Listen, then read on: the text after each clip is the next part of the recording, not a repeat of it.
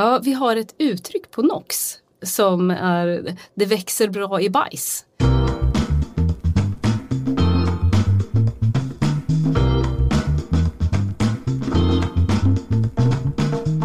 Bolaget hon leder omsätter trehundratjugo miljoner kronor, men har bara elva anställda. Hon har under våren blivit utsedd till Näringslivets mäktigaste kvinnliga entreprenör. Och i dagens avsnitt berättar hon hur man bäst bygger sitt nätverk. Personen jag pratar om heter Pernilla Ramslöv.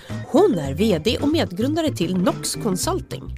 Jag heter Sara Brännström och du lyssnar på podden Min första miljon. Men först några ord från poddens sponsor.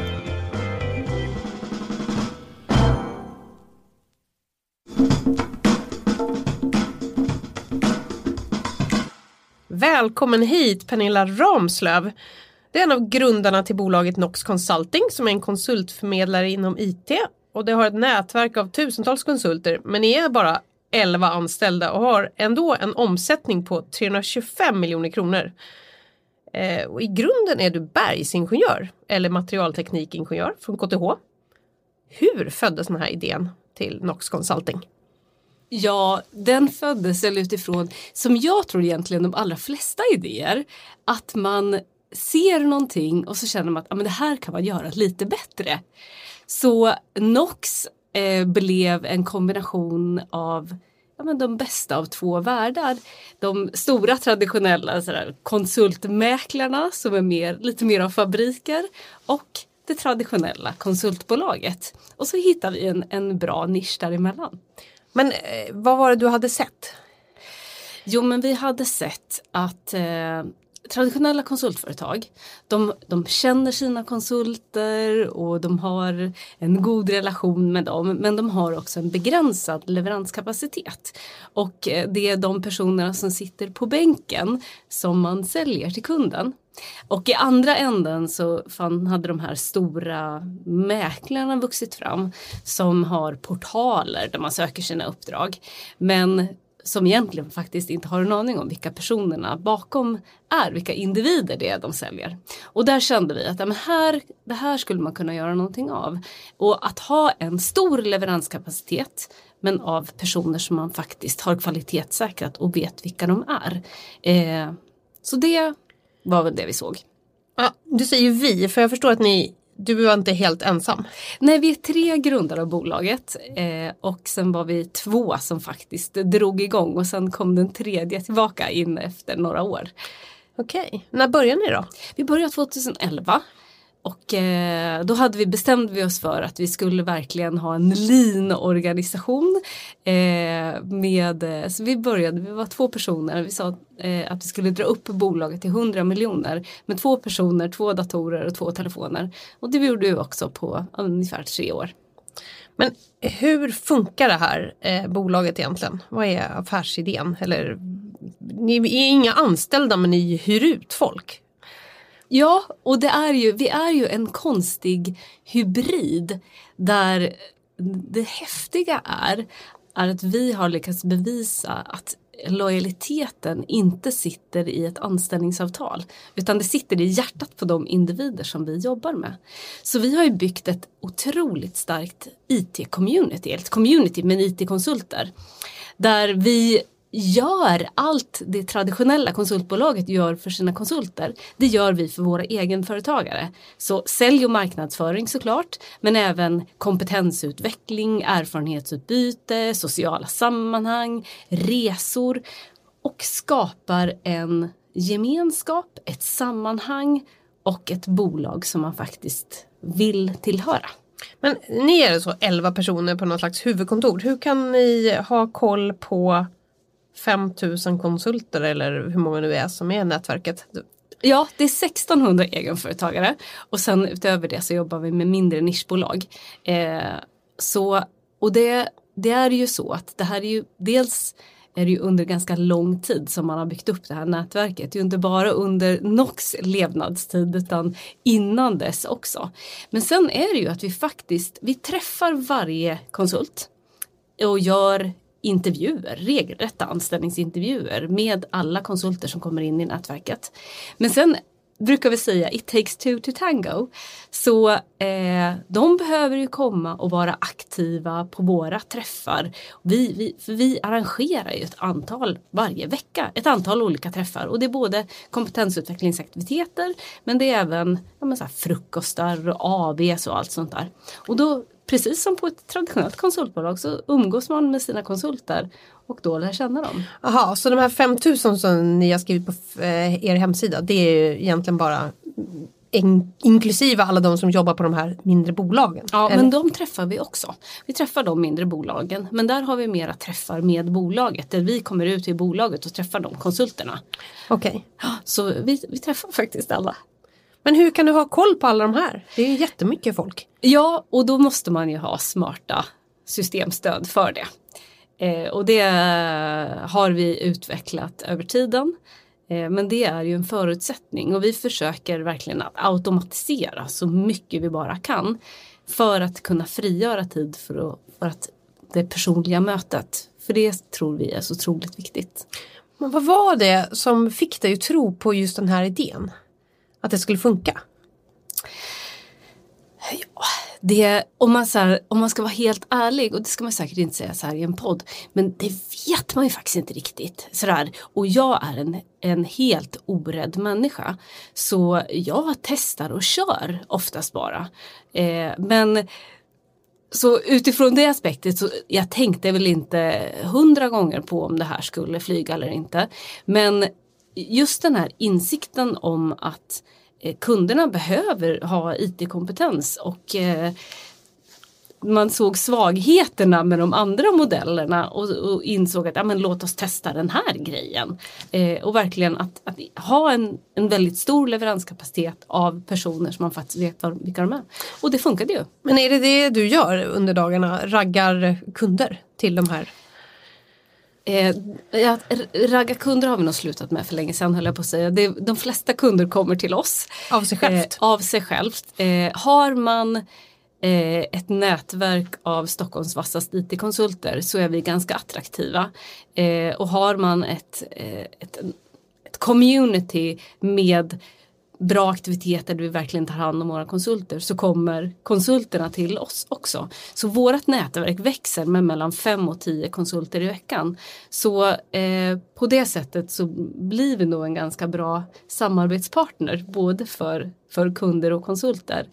Eh, men det jag gör mycket om dagarna, vi, vi som bolag driver ju verkligen visionen om att förbättra arbetsmarknaden för egenföretagare, att eh, säkerställa trygghet i gigekonomin och att, eh, och att jobba med och även och ge tillbaka både till samhället och till, till nästa generation.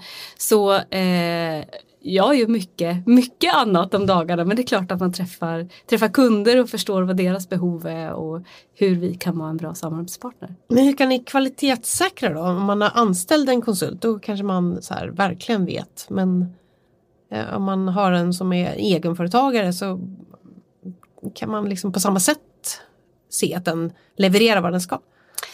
Ja, men i första läget så handlar det om att träffas eh, och att intervjua, precis som du gör med en, en traditionell rekrytering. Eh, och i andra läget så handlar det om att ha referenser, om det är personer som man inte känner sedan tidigare eller har fått på eh, rekommendation av någon. Och sen i tredje läget så handlar det om att ligga väldigt nära när personen i fråga är ute på uppdrag. Att vi hela tiden kvalitetssäkrar både med konsulten men även med kunden, att man har kontinuerliga uppföljningar. Man har ett samtal med konsulten i princip en gång i månaden. Men vad är fördelen för er att inte ha anställda? Ja, men det är att vi kan ha en väldigt stor leveranskapacitet. Vi har ingen som vi måste sälja. Vi kan alltid välja den vi tycker är absolut bäst för uppdraget. Så det är ju en enorm fördel både för, för oss att vi, vi har... Ja, men vi verkligen kan, kan välja rätt. Så, ja, men det, både för oss och för kunden så är ju det väldigt starkt. Mm. Och så finns det några som kanske inte alltid får ett uppdrag, eller? Ja, men så är det absolut. Eh, och därför så har vi ingen krav på exklusivitet för våra konsulter. Eh, vi tycker att man som egenföretagare ska ha många kanaler. Sen vill vi vara den absolut bästa kanalen, men det är ju vårat jobb att se till att vi är det. Eh, men vi tror att det är bra att man har många kanaler. Och, eh, och sen kostar det ingenting att vara med i Nox. Så att... Eh, Men när man tittar på omsättningssiffror och så här, så har ni ju ökat för varje år. Har det alltid varit så här dans på rosor för dig? På, det är det ju aldrig. Eh, men eh, på, på Nox har det gått väldigt bra. Har det någon så här vändpunkt eller någon där det har varit lite krisigt? Men lite krisigt. Vi, hade, vi, vi fick för oss att vi skulle starta verksamhet i London. Och eh, det visade sig att det var, var mycket, mycket svårare än vad vi trodde. Eh, utifrån, och framförallt utifrån det perspektivet, det är en helt annan kultur där. Och det är en helt annan, ett annat sätt att göra affärer. Eh, och jag hade jobbat med eh, Storbritannien tidigare, men inte riktigt utifrån det här perspektivet. Så det var en...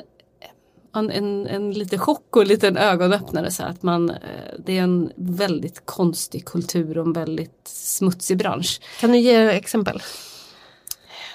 E- extremt, det är extremt hierarkiskt, det är väldigt konservativt. Man ser inte på konsulter som individer som tillför värde, utan man ser på det som en kostnad. Nästan att det är som, ja, det är bara det är bara armar och ben. Och, och det går extremt mycket emot de värderingar som vi har som bolag. Och, och då, går, då går det inte för mig att, att kunna stå för det och kunna göra bra affärer. Så... Vi höll på i ett och ett halvt år och jag, jag hade någon, någon galen idé om att ja, men jag ska förändra konsultmarknaden i, i U K. Men eh, ja, det inser man väl efter ett tag att det, det ska jag nog absolut inte göra. Så vad hände? Vi, eh, efter ett och ett halvt år så tog vi beslutet att vi ska lägga ner verksamheten. Okej. Och, eh, hur kändes det då? Och det är ju ångestladdat, men det blir ju sådär, man går in i någonting och man vill verkligen, och, och jag är verkligen inte en person som eh, ger upp i första taget, utan är ganska, ganska envis. Eh, så att det tog ganska många diskussioner och, och ganska många funderingar innan man insåg att nej, men det här är faktiskt inte rätt för oss. Vi, det är bättre att vi lägger tid och energi som på det som känns bra i hjärtat. Har du några så här expansionsplaner att du vill vara i något annat land? Inte nödvändigtvis i ett annat land, eh, i alla fall inte just nu. Eh, däremot så ser vi ju att gig-ekonomin växer i många olika branscher. Och i princip i alla branscher i Sverige. Så det, våran modell går ju att applicera på mycket annat än bara it-branschen. Så det tycker jag jätte, känns jättespännande, att kunna ta våran modell och hur vi jobbar och våra, våran tekniska plattform och ta den till andra branscher. Vad tänker det, du, starta något nytt bolag där då? Det skulle kunna bli ett, ett nytt affärsområde eller ett nytt bolag. Mm. Men... Vi kommer inte stå stilla i alla fall, det är en sak som är helt säker. Du sa att du inte ger upp. Eh, vad kommer det ifrån? Eh, jag, ja, men jag drivs av att göra det omöjliga möjligt. Jag tror att det, det är nog många som kanske känner igen sig i det, att man... Man får några extra små horn i pannan när någon säger till att det där klarar du aldrig.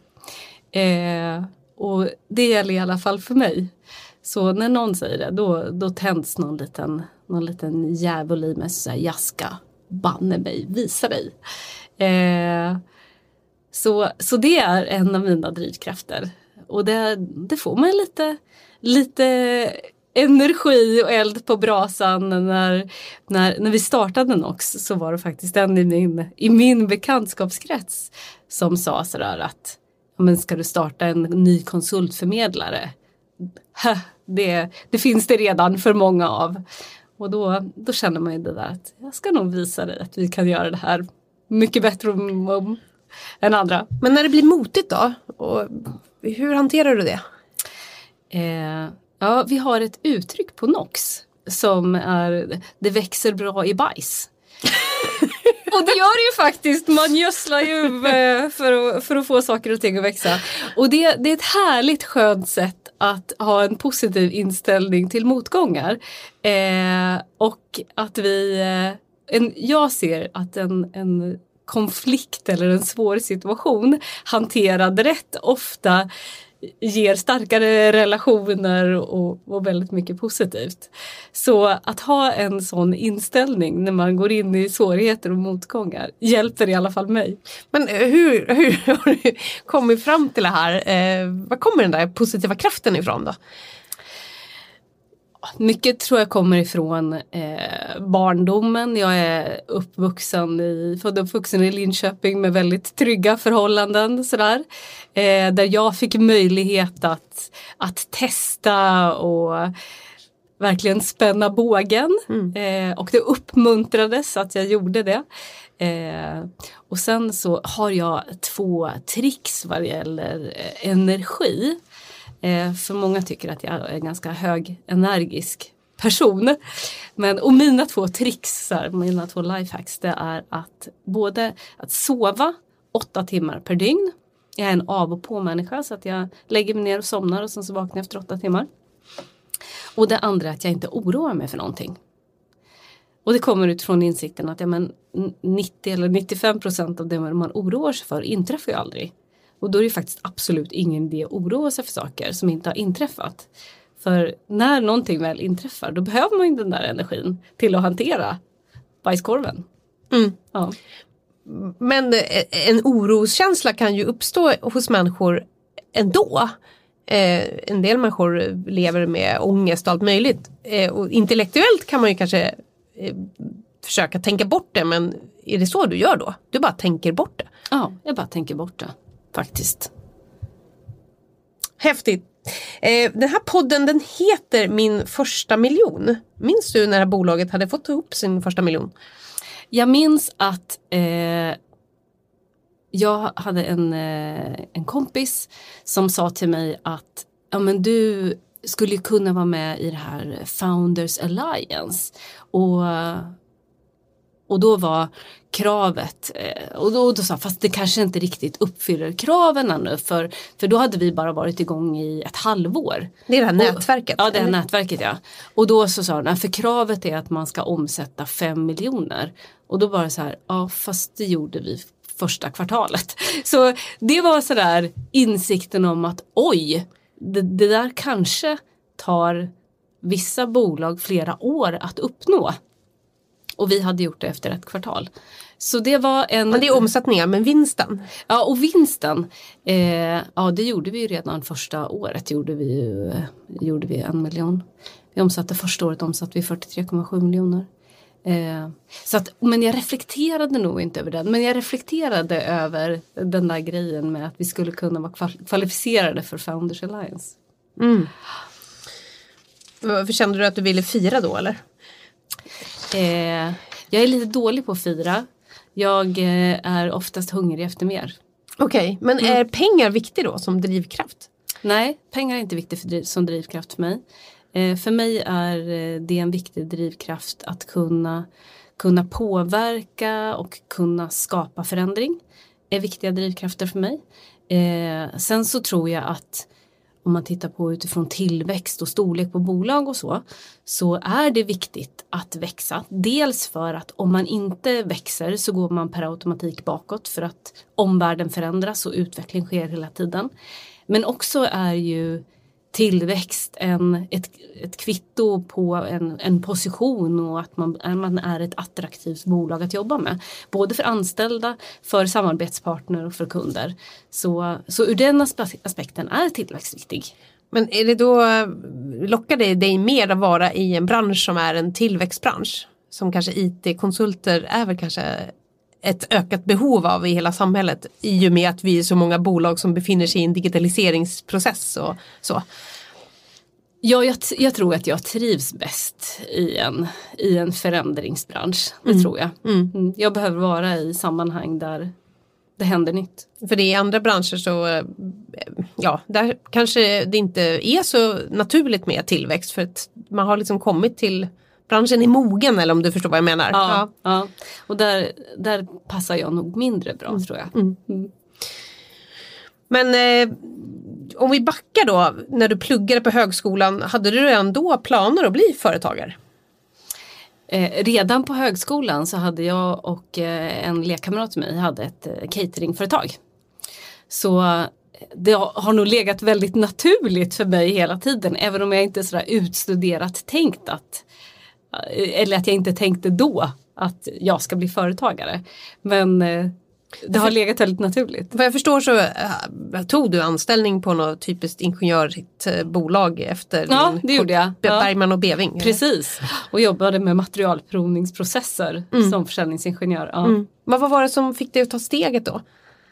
Till att sen äh, bli entreprenör? Ja. Ja, men, och efter, efter, efter Bergman och Beving då, äh, då började jag på V M-data äh, och jobbade som först projektledare och sen Ja, med affärsutveckling. Eh, men och då var det eh, känslan av att eh, men jag vill, det var så många saker som jag kände att nej, men så här vill inte jag eh, att det ska vara. Det är saker som jag inte stod för värderingsmässigt eller så. Och då var det så här, nej men då, då ska jag göra, måste jag göra det själv. Så, så det är väl eh, ofta tror jag att man, man ser att man vill göra det på ett annat sätt. Men det var inte då du startade Nox utan då startade vi, ett annat företag? Ja, precis. Eh, med en tjej. Eh, så jag, och det var i, roligt för jag hade, jag hade en idé om eh, bolag som jag, så jag hade redan bestämt mig för att jag, jag måste starta eget. Eh, och träffade den här tjejen och hon hade en idé som hon hade redan startat igång ett bolag och då sa vi, äh, vi kör tillsammans. Så att, ja, fantastiskt roligt. Och, men hon är inte inblandad i Nox? Hon är inte inblandad i Nox, men hon är i allra högst grad inblandad i mitt liv fortfarande. Okej. Okay. Mm. Mm. Eh, och vad gjorde det här företaget? Ja, det var ju ett A I-bolag. Så det här var för närmare tjugo år sedan. Så byggde vi en programvara som skulle automatisera systemutvecklingsprocessen med intelligenta agenter. Så det var verkligen bleeding edge technology. Okay. Eh, Ja, helt galet men väldigt, väldigt roligt. Och gick det bra? Eh, alltså, nej. Det, eller, eh, eh, alltså, vi, vi, vi höll ju på ganska, ganska länge. Jag tror att det vi gjorde var riktigt bra, men vi hade fel applikation. Eh, det var, eh, det var egentligen ingen som ville följa systemutvecklingsprocessen till punkt och pricka, som våran eh, applikation syftade till att göra, eller till att åstadkomma. Men, eh, så ni hade en produkt som folk egentligen inte riktigt ville ha? Ja, faktiskt. Mm. Det var en nice to have, absolut ingen need to have. Vad har du för tips? Om du skulle ge oss tre tips om man vill skapa ett bolag med framgång. Ja, men dels så tror jag, eh, och jag, när man pratar om entreprenörskap så de allra flesta som sitter så här på kammaren och funderar på om jag ska bli entreprenör eller inte, så tror man ju att man behöver ha den här briljanta idén om det, produkten eller tjänsten som inte finns.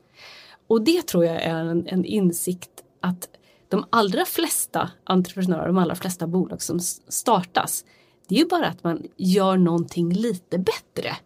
Så om man är sugen på att bli entreprenör så är det nog bara att egentligen se sig om runt omkring i sin vardag och fundera på vad skulle jag kunna, vad skulle jag vilja förbättra. Mm. Eh, så, men sen är det eh, otroligt viktigt med sitt nätverk eh, för att kunna bli eh, framgångsrik i, tror jag, både i affärsvärlden och i entreprenörsvärlden så behöver man ett, ett nätverk. Både ett eh, av personer runt omkring en som, som stöttar och hejar. Men även för att faktiskt göra affärer. Och att man är duktig med att vårda sitt nätverk. Men hur fixar man ett nätverk då? Ja, det allra bästa starten på ett nätverk tror jag. Det är att man, att man eh, börjar med att ge. Jag tror verkligen att allting börjar med att ge. Eh, och sen får man tillbaka. Väldigt sällan kanske direkt sådär ett till ett. Men, men det kommer tillbaka. Så om man funderar på vad, vad skulle jag kunna bidra med till eh, andra personer, så eh, det är ett bra sätt att börja sitt nätverk. Och, och, och vara, umgås med de personerna i ens omgivning och, och ta, liksom, fundera på vem, vem skulle jag vilja adda till i mitt nätverk. Och så börja bygga därifrån. Mm, mm. Eh, om du ser framåt, eh, är Nox Consulting någonting du vill hålla på med forever? Men... Jag tror att Nox inte är min sista resa. Jag tror att jag kommer göra andra saker framöver. Eh, jag bubblar av idéer. Men därmed är det, eh, så är egentligen utifrån Nox, så tror jag egentligen bara vi är i början på, på våran resa på Nox. Det finns oändligt mycket mer vi kan göra. Vi eh, kan, nu är vi på, på trehundratjugofem miljoner, men eh, det här är ett miljardbolag. Häftigt. Eh, men du, tänker du att du skulle kunna sälja det här och eh, starta något nytt helt från scratch? Jag tror att, jag funderar inte så mycket på eh, om man skulle, ska sälja bolaget. Jag funderar inte på exit-strategier egentligen överhuvudtaget. Jag tror att man gör man rätt saker så händer, får man möjligheter. Eh, och det är väl klart att det skulle säkert kunna finnas en möjlighet att det kommer någon som vill förvärva Nox och sätta det i ett sammanhang tillsammans med någonting annat. Och då får man ju utvärdera den möjligheten. Mm. Men jag tror att man gör bäst i att faktiskt inte fundera så mycket på det där, utan att bara göra bra saker, mm. så skapar man möjligheter. Mm. Den här våren har ju du blivit utsedd till eh, näringslivets mäktigaste entreprenör, eller kvinnliga entreprenör kanske. Just det. Ja. Eh, hur kändes det? Jättehäftigt eh, och förvånande. Jag hade inte varit på den här listan förut ens en gång. Det var ingenting jag förväntade mig överhuvudtaget. Men eh, det känns ju fantastiskt utifrån att det är ett kvitto på att det vi gör är rätt. Eh, det, jag ser det också som ett stort ansvar. Eh, Charlotte Kalla sa någon gång att ju större man blir desto mer ansvar måste man ta. Eh, och jag känner verkligen att eh, den här titeln förpliktigar, att med makt så, så har man också, kommer också ansvar. Eh, och det ansvaret handlar om både att visa hur jag tycker att man, att sunda företag och sunda affärer, hållbara företag ska vara. Eh, men också att vara en förebild för unga entreprenörer som vill ta sig in på arbetsmarknaden. Men är det därför ni också gör läger för barn som är intresserade av programmering? Man kan ja. skicka sitt barn genom att pröjsa några tusen lappar ja. på Nox-läger. Ja, men precis. Och vi tror ju att det är otroligt viktigt att inspirera unga till skapande med teknik. Eh, det är där de, många av framtidsjobben finns. Och vi behöver få fler som väljer tekniska utbildningar. Så det handlar om att med Sveriges innovations- och konkurrenskraft framöver. Så det är ett initiativ som ligger mig extremt varmt om hjärtat. Mer än tre tusen barn har gått läger genom Nox Academy. Och eh, att kunna få vara med och påverka ungas liv känns ju fantastiskt. Men det är ett egen liksom, vinstdrivande bolag, eller? Nej, det är inte vinstdrivande. Eh, det kostar oss faktiskt pengar. Men eh, det är ett eget bolag. Och anledningen till att det är ett eget bolag är ju bland, dels för att vi faktiskt inte ska, göra, vi ska inte tjäna några pengar på det där. Utan det är en, en verksamhet som ska, ska drivas utifrån ett... hållbarhetsperspektiv och kunna ge tillbaka. Eh, men eh, så men det är ett eget bolag. Mm. Mm. Okej. Okay. Men du verkar ha några tankar om eh, att man hela tiden ska jobba med så här andra projekt vid sidan av själva huvudverksamheten som är hjälpprojekt eller. Ja, men jag tror ju att det är en del i att stärka vårt varumärke, att stärka vårt employer brand. Men också faktiskt att jag ser det som vårt ansvar, det är mitt ansvar som entreprenör att ge tillbaka till samhället. Eh, vi måste ju våga visa vägen för hur vi tycker att, att man ska vara som, som bolag. Om vi får fler bolag som är med och bidrar och, till en bättre värld och ger tillbaka, då kommer vi faktiskt få ett bättre samhälle. Så, och att man, och just att det är positivt både för, som, för samhället naturligtvis, men även för företagandet att göra det. Mm. Och det vill jag väldigt gärna vara en förebild för. Okej, vi ska snart runda av och du ska härifrån. Vad ska du göra då? Jag ska äta lunch med vdn på Nasdaq idag. Mm-hmm. Mm. Och ja, det var väl eh, mycket trevligt att ha dig här. Jätteroligt att få mm. vara med. Mm. Tusen tack. Tack. Det var veckans avsnitt av Svenska Dagbladets podd Min första miljon. Missa inte förra veckans intervju med Fredrik Hjelm, vd för elskoterföretaget Voj.